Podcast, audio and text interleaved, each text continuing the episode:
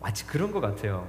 지금 왕을 뽑는 이 자리가 왕을 세우는 이 자리보다도 뭔가 비장한 하나님의 그 어, 이스라엘 백성들의 죄에 대한 지적이 있고 고발이 있고 그 다음에 심판의 하나의 종류로서 사울을 왕으로 세우시는 모습이 여기에 보이게 됩니다.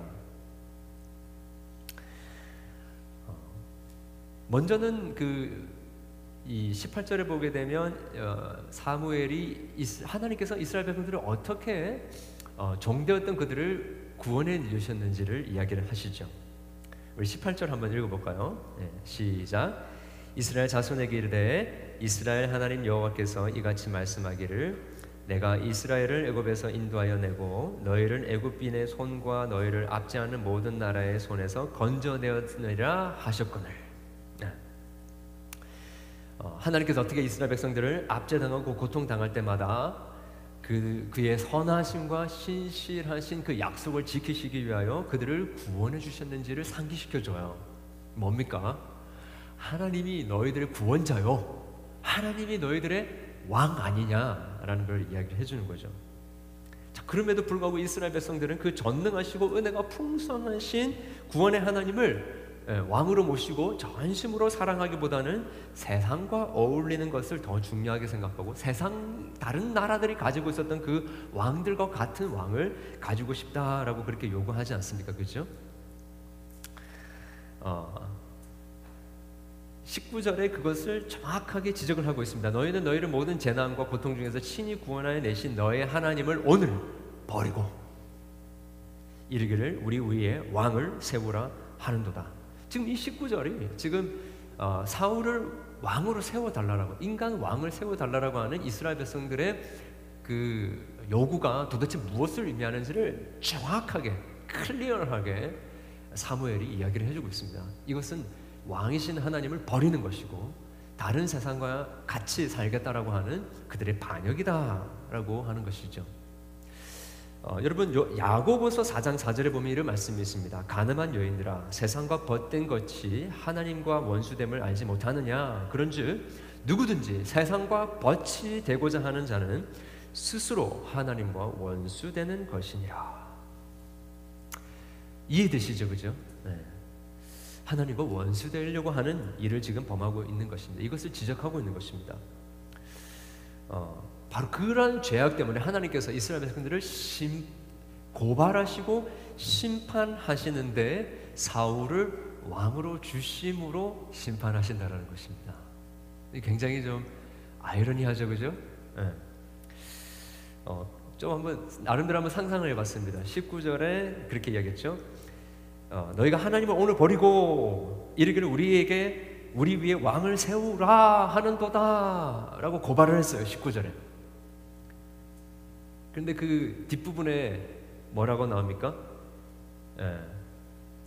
20절에 음, 이스라엘 백성들이 예, 우리에게 어, 그런즉 이제 너희의 지파대로 천 명씩 여호와 앞에 나오라. 이제 이런 이야기를 합니다.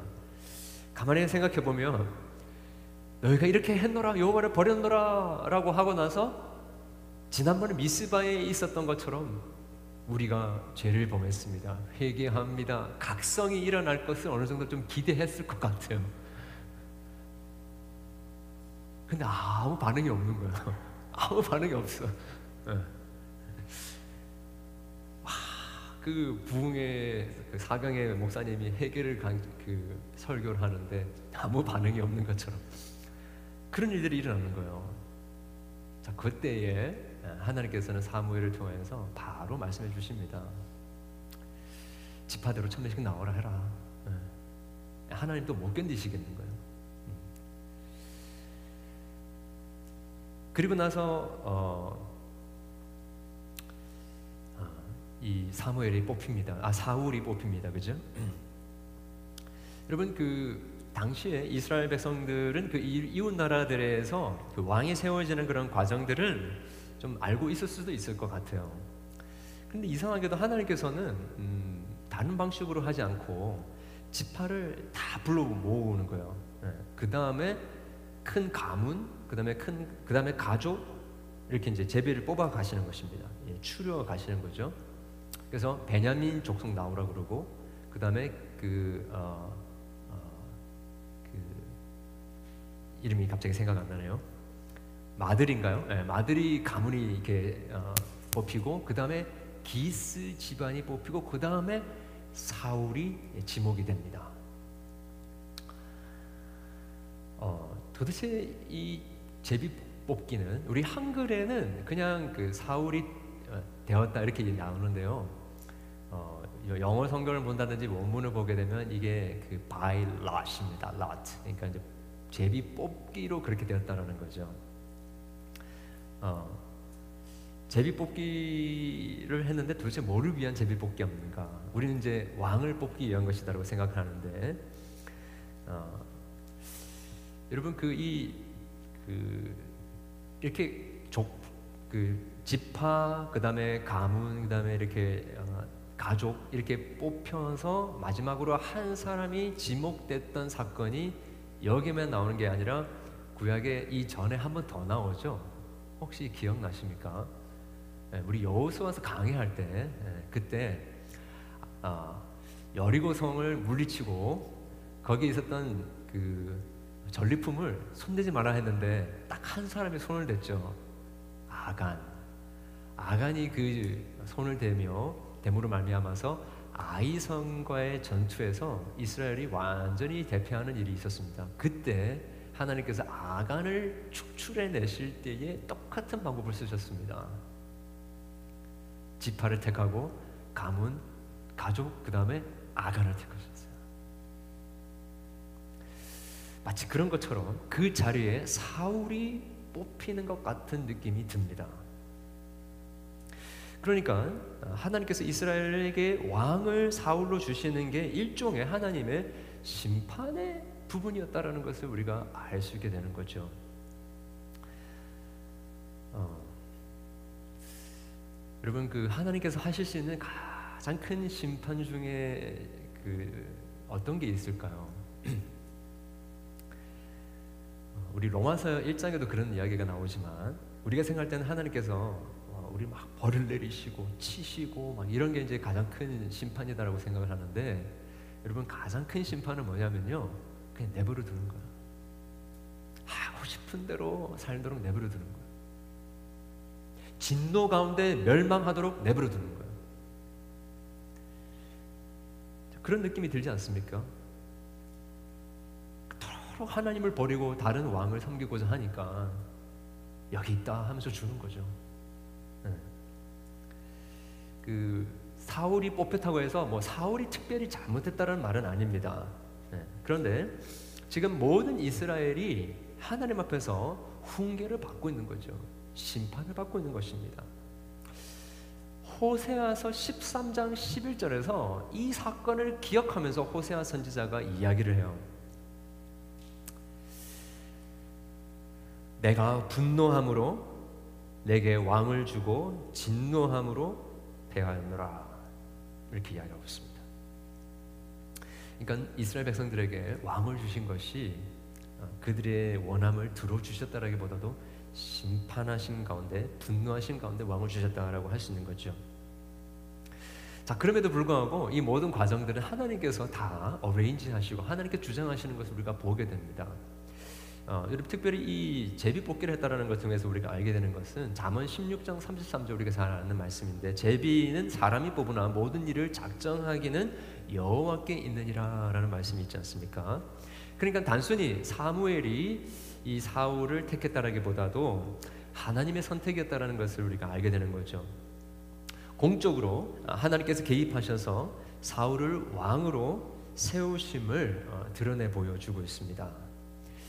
그런데 보세요, 정작 그 이스라엘 백성들은 자기의 왕을 구했는데, 예, 자기를 통치할 왕을 구했는데 이 모든 것들을 어레인지하시고 사물을 지명하시고 기름을 부으시고 또 이렇게 어, 어, 제비 뽑기로 사울을 왕으로 세우시는 분이 누구시죠? 하나님이시다. 그러니까 무슨 말입니까? 이스라엘의 진짜 왕은 하나님이시다라는 것을 보여주시고자 이 제비뽑기로 하셨다라는 것입니다. 우리가 아무리 우리가 생각하고 원하는 대로 하려고 해도 아무리 발버둥을 치고 하나님, 나, 우리는 하나님 왕으로 모시고 싶지 않아요. 다른 걸 하고 싶습니다. 아무리 그렇게 하더라도 그 모든 것들을 운행하시고 움직이시고 어레인지 하시는 분은 하나님이세요. 우리가 주님을 벗어나고 싶어서 저 바다 끝에 시편 기자가 고백하는 것처럼 날개치며 나아가더라도요. 그곳에서도 하나님이 함께 계세요. 이 세상, 이 우주 어느 곳에서 하나님을 벗어날 수 있겠습니까? 이스라엘 백성들은 인간 왕을 세우면 뭔가 조금 달라질 것 같았고 어, 새롭게 살아갈 수 있을 거라 생각했지만 하나님의 왕대심 속에서 벗어날 수 있을 거라 생각했지만 벗어날 수 없었습니다. 하나님은 여전히 우리를 주관하시는 것을 우리에게 보여주는 것이지요. 자 그렇게 베냐민 지파 또 어, 기스 사울 이렇게 어, 정해져서 사울이 왕이다라고 이제 이야기하는데 근데 문제가 생겼어요. 사울이 없는 거예요. 사울을 못 찾겠는 거예요. 어, 참 이게, 드라마로 이렇게 그려도 영화로 그려도 참 재밌었겠다 그런 생각을 하게 됩니다. 어, 사울이 여러분 자기가 왕으로 뽑힐 줄 어, 알았지 않았겠습니까, 그죠? 예. 그 전에 사무엘에 의해서 이제 프라이빗하지만 기름을 부음을 받습니다. 그리고 세 가지 표적을 어, 일어날 것이다 했는데 그대로 일어났어요. 어, 그랬으면 이 사무엘이 왕으로 발표될 쯤에는 좀 옆에 서 있어가지고 자 사울이 우리의 왕입니다 이라고 했을 때 옆에 딱 있어야 되지 않습니까, 그죠? 그런데 없는 거예요. 어디 갔나? 어디 갔나? 막 사람들이 막 찾는데 아무도 못 찾습니다.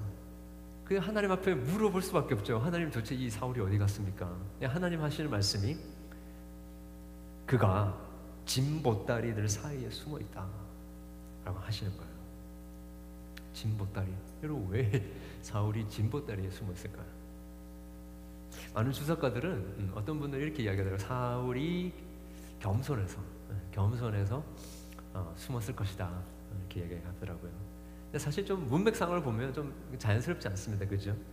어, 진 보따리에 숨었다라는 것은 뭔가 좀 부정적인 의미가 이제 예, 담겨져 있죠. 어, 사무엘 사울이 자기가 왕이 될 줄을 알았어요. 알았는데 자기가 뽑히는 그런 과정 속에서 도저히 견딜 수가 없어서 진 보따리에 숨은 거예요. 뭔가 두렵고 뭔가 어, 어, 부끄러워서 그것을 감당할 수 없어서 숨은 거예요. 어, 여러분 그 아까 말씀드렸던 것처럼 왕이신 그 하나님의 그 자리에 자기가 들어가야 된다라는 것을 아, 알고 있으니 얼마나 두려웠겠습니까? 그리고 지금 이렇게 어, 제비뽑기로 추려지는 그 과정이 마치 아간을 추려내는 것 같은 그런 과정이었다라고 생각해 봤을 때에 자기가 그 타겟이 된다라는 것 얼마나 두려웠겠습니까?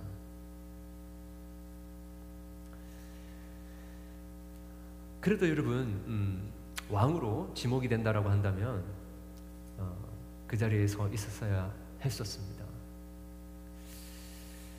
어, 그렇게 하지 않았다라는 것을 통해서 우리가 알게 되는 것은 이 사울의 태도가 자기 중심적이었던 것이고 또 자기가 책임을 지고 나겠다가 나가겠다라는 그런 용기가 없었던 자였다라는 것을 우리가 깨닫게 됩니다.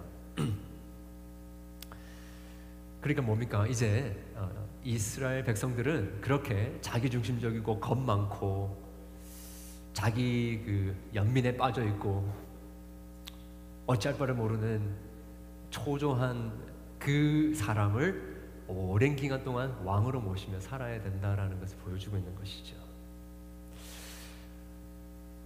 지금까지 이렇게 말씀드리면 많은 분들은 아 그거는 사울이니까 이라고 생각하실 수 있을 것 같아요. 그런데 말씀을 묵상하는데 저도 그렇게 생각했거든요. 그런데 묵상하는 가운데 그 하나님과 백성들 사이에서 왕 왕이 아닌데 왕인 것처럼 그 척인 척해야 되는 그 사울 그리고 많은 족속들 중에서 아간의 그 자리에서 하나님의 심판을 받는 그 자리에 왕의 모습으로 서 있어야 되는 이 사울의 모습이 마치 나와 같다. 마치 우리와 같다라는 생각을 하게 됐습니다. 숨어 있던 사울이 발견되고 바로 다음에 나오는 구절을 한번 보십시오. 보면 이제 그들이 달려가서 이제 어, 딱 데리고 오는데 다른 사람보다 어깨 위만큼 큰 거예요. 네, 헌출한 거예요. 네. 사무엘, 사무엘이 모든 백성들에게 말합니다. 네. 너희는 여호와께서 택하신 자를 보느냐? 모든 백성 중에 짝할 리가 없느니라. 그 어떤 사람도 이 사울과 같은 사람이 없다. 자, 봐라. 너희가 하나님께 요구했던 그 왕이 여기에 있다. 다른 사람보다도 머리가 하나 더 크고 다른 사람보다 비교가 되지 않는 사람이 여기에 서 있지 않느냐. 어, 여러분 그 어, 목회를 처음에 시작했을 때 제가 이런 느낌이었어요. 어, 뭐 제가 키가 좀 커서 그런 게 아니라요. 정말 자격이 안 되는데 하나님과 하나님의 백성들 사이에 서 있는 제 모습이 어, 정말 말이 안 되는 것 같더라고요. 오히려 제가 이 아간과 같이 하나님의 진노와 심판을 받아야 하는 자였다라는 생각을 하게 되더라고요. 아, 아무 자격이 없습니다. 정말 두렵고 떨리더라고요. 그냥 숨을 때가 있으면 그냥 숨고 싶은 마음이 예, 들더라고요. 우리 가정에 우리 가장 우리 아버지들도 그럴 그런 마음이 들 때가 많이 있으실 것 같아요. 우리 가정을 잘 영적으로 이끌어야 되는데 그러지 못하는 우리 자신을 발견하면서 하, 어쩔 때는 숨고, 숨고 싶은 마음이 들 때도 있을 것 같습니다. 뿐만 아니라 우리 남자 여자 할 거 없이 가만히 한번 생각해 보면 하나님 앞에서 난 잘난 줄 알았는데 가만히 하나님의 은혜를 받고 보니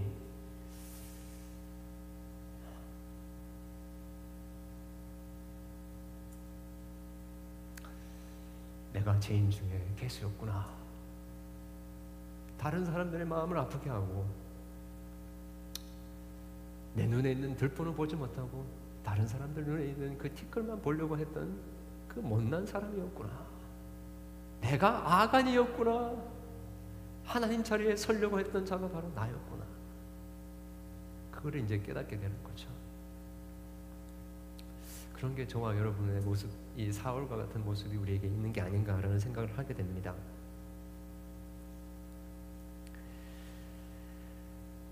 그렇게 사울이 여기 있다.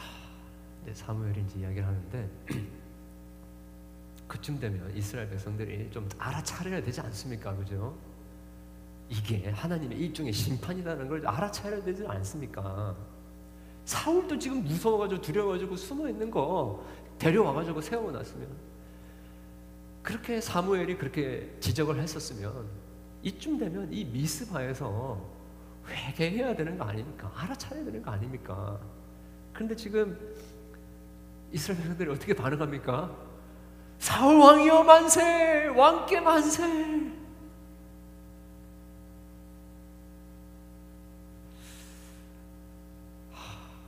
여러분 정말 하나님 마음이 얼마나 무너졌을까? 그 죄인 중에 개수인 아간과 같은 사람을 세워놓고 내가 아간입니다. 우리가 아간입니다. 회개를 해야 되는 그 순간에 그 황금 송아지 같은 그 사울을 세워놓고 왕께 만세가 뭡니까? 왕께 만세가 그런 게 우리 모습 아닐까요, 여러분? 하나님 같지도 않고 왕 같지도 않은 것 하나 세워놓고 왕께 만세. 우리는 이걸로 만족합니다. 하나님 우리 인생에 간섭하지 마세요. 이걸로 우리 이쪽에 충분합니다. 그렇게 왕을 세우고 나서 음, 사무엘이 뭔가를 말을 해요. 25절에 보니까 사무엘이 나라의 제도를 백성에게 말하고 책에 기록하여 여호와 앞에 두었다라고 그렇게 이야기를 합니다. 어, 짐작컨대요. 어, 사무엘이 그렇게 그 적은 내용들은 이미 벌써 하나님의 율법 책에 그 이야기한 것을 적었을 가능성이 많다고 봅니다. 여러분 그 신명기 17장에 보게 되면 한번 보여주실까요? 이런 이야기가 있습니다. 내가 내 하나님 여호와께서 내게 주시는 땅에 이르러 그 땅을 차지하고 거주할 때에 만일 우리도 우리 주위의 모든 민족들 같이 우리 위에 왕을 세워야겠다라는 생각이 나거든. 이미 벌써 하나님 아셨어요, 그죠? 어, 세워 세워 달라고 할 거다. 반드시 내 하나님 여호와께서 택하신 자를 내 위에 왕으로 세울 것이며 내 위에 왕을 세우려면 내 형제 중에서 한 사람을 할 것이요 내 형제 아닌 타국인을 내 위에 세우지 말 것이며 이제 어떻게 세울지를 이야기해 주셨어요. 그 다음에 그 왕에게 하는 명령을 하시는데 그는 병마를 많이 두지 말 것이요 병마를 많이 얻으려고 그 백성을 애굽으로 돌아가게 하지 말 것이니 이는 여호와께서 너희에게 이르시기를 너희가 이 이후에는 그 길로 다시 돌아가지 말 것이라 하셨습니다. 그에게 아내를 많이 두어 그의 마음이 미혹되게 하지 말 것이며 자기를 위하여 은금을 많이 사지 말 것이라. 네. 그리고 다음 비춰주세요. 어, 그가 왕 위에 오르거든 이 율법서의 등사본을 레위 사람 제사장 앞에서 책에 기록하여 평생에 자기 옆에 두고 읽어 그의 하나님 여호와 경외하기를 배우며 이 율법의 모든 말과 규례를 지켜 행하라. 어, 이거를 적어서 옆에 놔두라는 거예요. 계속 읽도록 해라는 거예요. 왕이 세워지면. 네, 그런데 이게 뭘 이야기합니까? 왕도 이 여호와 하나님의 법 밑에 있다라는 걸 이야기하는 거 아닙니까? 그러니까 결국에 이스라엘의 왕은 하나님이시다라는 걸 다시 한번 이야기해 주는 거예요. 너희들이 사울을 세웠다고 할, 왕으로 세웠다고 할지라도 그게 왕이 사울이 왕이 아니야. 사울은 하나님의 율법의 말씀대로 통치를 해야 돼. 살아야 돼. 진정한 왕은 하나님의 말씀이라는 것입니다. 진리를 하나님의 진리를 왕으로 삼아야 너희들이 잘 되고 참된 자유와 하나님이 의도하셨던 그 복된 결론이 너의 삶 속에 벌어지는 거야. 착각하지 마라고 하는 거죠. 요한복음 8장 32절에서 예수님 말씀하신 것처럼 진리를 너희가 알지니 진리가 너희를 자유롭게 하리라. 진리가 되신 왕 되신 주님 앞에 우리가 살아가게 될 때 우리가 진짜 자유할 수 있어요. 어떤 분들은 어떻게 그럴 수 있습니까 하는데 말씀대로 살면 어, 막 목이 조이는 것 같고 막 어떻게 하고 싶은 거 못 하는 것 같다고 생각하는데 뭐가 자유입니까? 이런 비유를 이야기를 할 수 있을 것 같아요. 여러분 요즘에는 다 그 내비게이션 뭐 GPS 구글맵 다 쓰잖아요, 그죠? 그러니까 어, 우리 풀만은 뭐 이게 구글맵 쓸 일이 별로 없긴 한데 어, 스포케인만 가도 우리가 이제 많이 씁니다, 그죠? 예, 그런데 옛날에는 지도를 가지고 다녔어요. 여러분 그 기억하시죠? 예, 처음에 저도 미국 왔을 때 이게 여덟 여덟 면으로 접혀지는 그런 진호를 펼쳐놓고 차를 타고 가면서 이거를 보, 보면서 다녔던 거죠. 그런데 여러분 그 지도를 보면서 찾아간다는 거 지도에 갇히는 것 같잖아요, 그죠? 그래서 지도를 집어 던지면 어떻게 됩니까? 자유로울 것 같아요? 마음대로 내가 갈 수 있으니까 인정할 수 있을 것 같아요? 그렇지 않지 않습니까? 그러니까 지도가 있어야 그 안에서 보면서 우리가 원하는 데 갈 수가 있죠. 하나님의 율법의 말씀이 그런 겁니다. 하나님의 그 통치 가운데 살아간다는 게 그걸 이야기하는 거죠. 우리는 하나님의 진리의 말씀 안에 있을 때만 그 진리의 다스림을 받을 때에만 진정으로 자유할 수 있고 우리가 가야 하는 그 목적지로 갈 수가 있습니다. 그걸 말씀해 주고 계시는 거죠. 여러분 참 왕은 하나님이시고요. 하나님의 그 말씀이 우리의 삶을 인도하시는 진정한 권위이십니다. 어, 우리는 우리의 삶의 왕인 것처럼 자리 잡고 있는 것 같아요. 마치 사울이 있어서는 안 되는 그 장소에 있었던 것처럼 우리도 그렇게 있는 것 같습니다. 아담이 생각나요? 아담이 네, 실패한 아담을 여러분 지금 어, 사울의 그 모습 속에서 이스라엘 백성들이 실패한 그 아담을 다시 가지고 와가지고 왕으로 세우는 것 같은 느낌이 듭니다. 그의 몸과 외모, 자격 조건 어, 등을 보았을 때에 우리가 왕으로 여기는 많은 것들, 사울과 같은 존재들이 많이 있을 것 같습니다. 우리는 우리가 잘나서 음, 우리의 인생의 왕이 되었다라고 착각할 수도 있을 것 같아요. 내가 노력해서, 내가 공부 잘해서, 내가 내 인생을 매니지 잘해서, 내가 건강하고 내 인물이 특출해서 좋은 사람하고 결혼하고 안정적으로 살고 나름대로 이렇게 성공하며 어, 이, 이, 어, 아메리칸 드림을 이루면서 살아가고 있다라고 생각할 수도 있을 것 같아요. 그런데 사실 그 왕의 자리는요, 우리가 있어서는 안 되는 자리입니다. 하나님이 계셔야 할 그 왕의 자리에 우리가 있다든지 다른 것이 있다고 한다면요, 그것은 왕의 자리가 아니라 아간의 심판이 임해야 하는 자리입니다. 교만과 하나님을 왕으로 모시지 않는 반역의 죄, 왕이신 하나님을 인정하지 않고 인간 왕을 요구하는 모습 때문에 하나님의 진노와 심판을 받아야 하는 자리가 바로 그 자리인 것입니다. 그래서 사울과 같이 비겁 하게 우리는 숨어 보기도 합니다. 네, 두려워서 숨는 것이죠. 아담과 하와가 범죄한 후에 하나님의 낯을 피하여 숨었던 것처럼 자기의 범죄함으로 말미암아 이스라엘이 아이성에게 처참하게 패배를 당했을 때에 무서워 숨었던 아간처럼 수많은 이스라엘의 왕들이 하나님께 범죄하여 온 하나님의 나라를 쑥대 밭으로 만들고 어, 예루살렘 성이 황폐하게 되고 포로로 끌려가게 되었을 때도 혼자 비겁하게 숨으려고 하였던 그 왕들처럼 여러분 우리 사실 그렇게 하나님의 심판을 받아야 하는 그 자리에서 숨고 싶은 심정으로 두려워하고 있지는 않습니까? 그런데 왕인 척 해야 되는 거예 요. 왕인 척 해야 됩니다.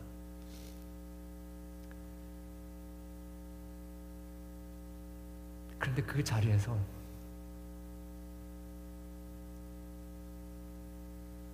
진정한 왕이신 예수님을 만나게 되는 거죠. 범죄하여 어, 저주받은 아담의 자리, 아간의 자리, 실패한 왕들의 자리, 실패한 우리의 인생의 교만과 반역과 불신앙으로 말미암은 하나님의 진노와 심판의 그 자리, 바로 그 십자가에서 무늬만 왕, 가짜 왕이 아니라 참된 왕이신 예수 그리스도를 우리가 만나는 것입니다. 사울은 왕이 되는 것이 두려워 숨었지만 예수님은 자기 정체를 숨기지 않고 드러내셨습니다. 예, 물론 사람 제자들이나 다른 어, 병 고침을 받은 사람들에게 내가 너희들을 고쳤다라고 이야기하지 말라라고 숨기는 것 같은 이야기가 들리기도 했습니다. 그런데 무서워서 그렇게 이야기하신 게 아니고요. 예수님께서 고난 받으시고 영광으로 다시 살아나실 때를 준비하라고 그들의 입을 막으셨던 것입니다. 그래도 소문은 계속해서 퍼져 나가지 않습니까? 예수님은 숨지 않으셨고요. 자기를 죽이려고 하는 자들에게 당당하게 네가 유대인의 왕이냐라고 물어봤을 때에 내가 바로 그러라라고 했습니다. 기꺼이 유대인의 왕이 되기를 자처하셨습니다. 그 자리가 어떤 자리인지를 아셨음에도 그렇게 이야기하셨습니다. 사울에게 사람들이 환호하며 외쳤던 것처럼 왕께 만세 하는데 예수님이 예루살렘 성에 입성하실 때도 어, 사람들은 자기들이 환호하는 게 뭘 의미하는지도 모른 채 호산나 호산나 다윗의 이름으로 오시는 이요 그렇게 외쳤습니다. 이스라엘 백성들을 불쌍히 여기며 나귀를 타고 예수님 예루살렘 성으로 어, 왕으로 입성하신 분이 바로 예수님이시죠. 그분은 홍포를 입고 왕 대접을 받은 게 아니라 홍포를 입고 채찍에 맞으시고 온갖 고문을 당하셨습니다. 그리고 이방인 빌라도에 의해서 보라 유대인의 왕이로다라는 이야기를 들었으나 결국 유대인의 왕이라는 명패는 십자가에 쓰여졌습니다. 우리 주님은 짝퉁 같은 왕이 달려 죽어야 하는 그 십자가에 진정한 왕이심에도 불구하고 우리를 대신하여 달려 죽으셨습니다. 사울은 하나님의 진노의 표현으로 왕이 되었지만 진정한 왕이신 예수님은 하나님의 진노를 표현 정도가 아니라 실제로 받으시고 모든 죄에 대한 하나님의 심판을 감당하심으로 죄에 대한 진정한 치료와 치유와 회복과 해결을 우리에게 제공해 주신 분이십니다.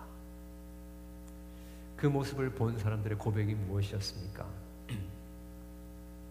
여러분 우리 오늘 본문에 어, 이 사울이 왕으로 세워졌을 때에 26절 27절에 10절에 두 가지 사람들의 반응이 나오죠. 그죠? 네.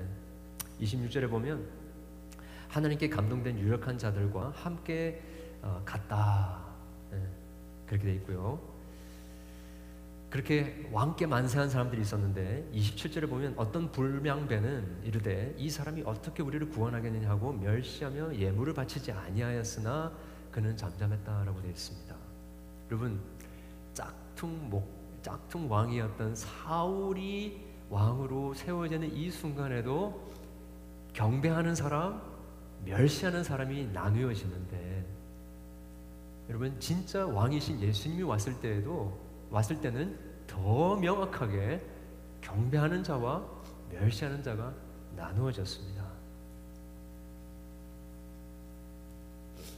예수님께서 누가복음 12장 51절에 이런 이야기 하셨습니다. 내가 세상에 화평을 주러 온 줄을 아느냐? 내가 너에게 이르느니 아니라 도리어 분쟁하게 하려 함이로다. 무슨 말이냐면 나뉘게 하시겠다라는 것입니다. 극명하게 예수님에 대한 그 왕에 대한 테러를 나누시겠다라고 이야기하시는 것이죠.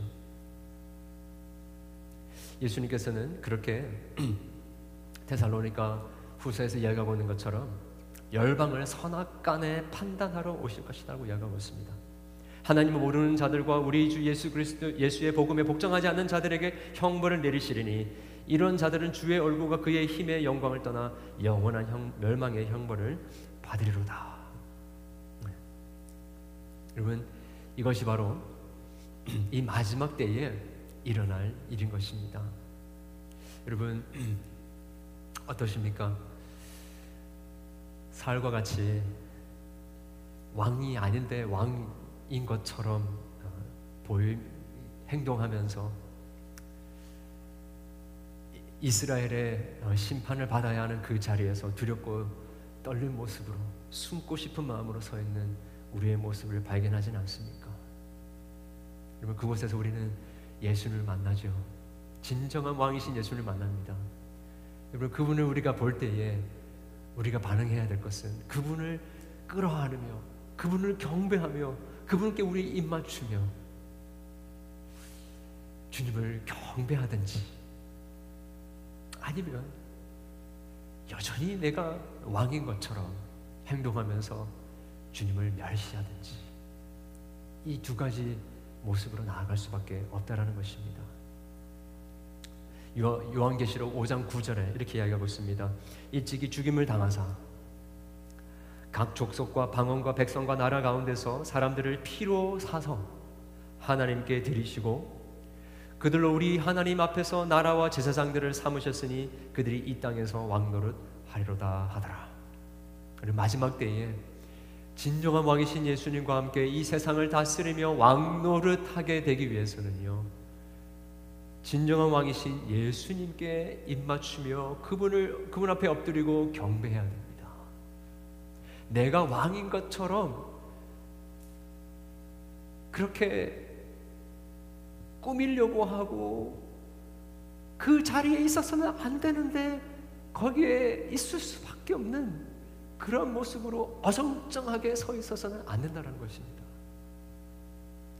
이번 주에 열왕기하를 묵상하는데 엘리야 선지자가 바알 선지자 바알과 참 하나님 사이에서 이스라엘 백성들에게 이야기했던 것처럼 너희가 둘 사이에서 미적미적 어리둥절하게 있지 말고 너희 섬길 자를 찾아라 하고 외쳤던 것처럼 오늘 이 말씀 통해서 하나님 말씀 외치는 것 같아요. 우리에게 말씀하시는 것 같아요. 너희가 왕인 것처럼 어정쩡하게 거기에 서 있지 말고 진정한 왕이신 너희를 대신하여 너희가 죽고 심판받아 죽어야 할 그 자리에서 십자가에서 멸망받아 죽으신 예수 그리스도께 무릎 꿇고 경배하라. 그분을 높여라. 그분을 왕으로 인정하라. 라고 우리에게 말씀하시는 것 같아요. 그러면 거기 안에 영생이 있다. 거기에 모든 깨뜨려진 것들이 회복되는 일들이 일어나게 될 것이다. 거기 안에 하나님 나라의 축복이 임할 것이다. 말씀하고 계시는 것 같아요. 여러분 우리 그렇게 이 말씀 기억하면서 진정한 왕이 누구이신지 결단하며 나아가는 그런 시간 됐으면 좋겠습니다.